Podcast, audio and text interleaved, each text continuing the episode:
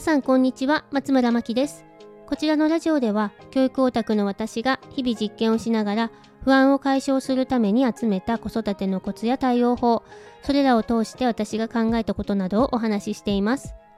毎日の子育ての不安やお悩みが減り少しでも子育てが楽になると嬉しいです。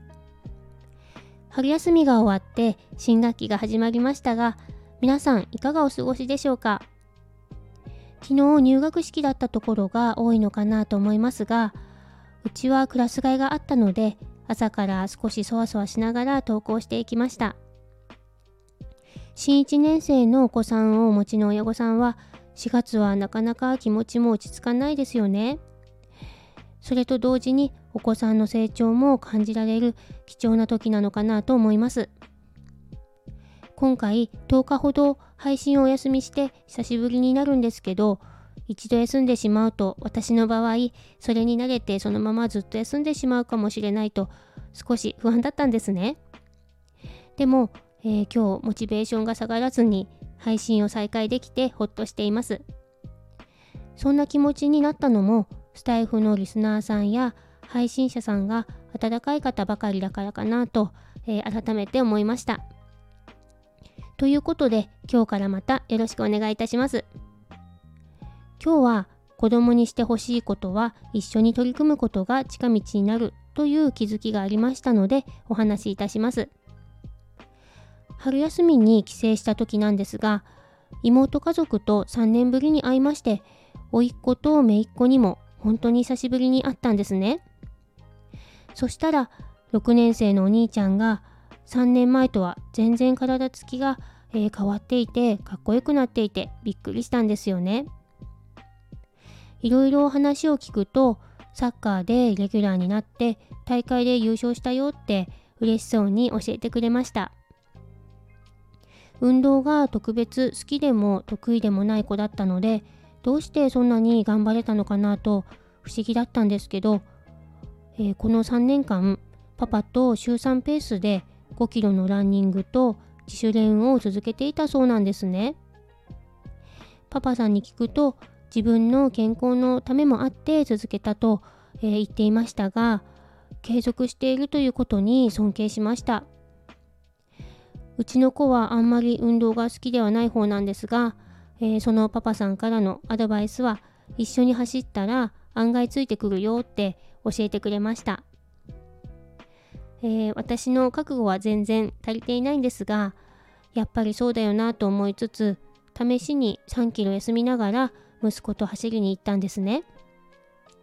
えー、そしたら楽しかったようで明日もまた走ろうって言っていました。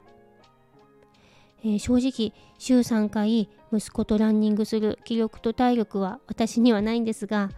これもいい機会かなと、えー、暖かくなってきましたのでできるだけ頑張ってみようと、えー、思っているところです。この親子で一緒に取り組むことは何であっても有効だと思います。勉強や絵を描くこと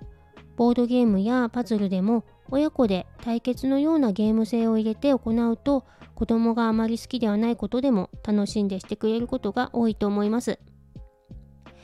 例えばですが計算が嫌いな子の場合は同じプリントを2枚用意して親子で競争するとかパズルもタイムを測って対決したりですね、えー、ここでの勝敗についてですが私の場合5回に1回くらい私が勝つくらいに調整しています。ギリギリのところで負ける演技をしているんですが、目的は楽しく遊ぶことなの、楽しく学ぶことなので、勝敗については、えー、どうでもいいかなと思っています。やっぱり勝てると子供は楽しいですし、もう一回やろうにつながるので、そちらの方を優先している感じです。以前心理師の先生に教えていただいたことなんですが楽しく取り組めていることでなければ定着しない、えー、逆に考えると本人が楽しんでやっていないことはいくらやっても身にならないとおっしゃっていました、えー、これは我が子がそろばんを始める時にアドバイスいただいたことで親の役目は楽しく取り組めるような仕組みや環境を用意すること。何をやっても楽しめないようならその子に合っていないとやめることも大切だと、えー、教えていただきました。そしてやめて空いたところにその子に合った別の何かを入れてあげればいいだけなんだそうです。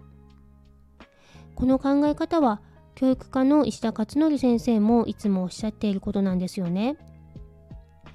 これができていた方がこの子にとって楽だろうなと思うことがあると、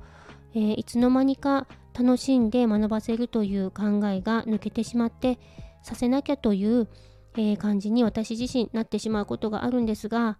そんな時にいつもこの教えを思い出して、えー、自分自身を軌道修正しています。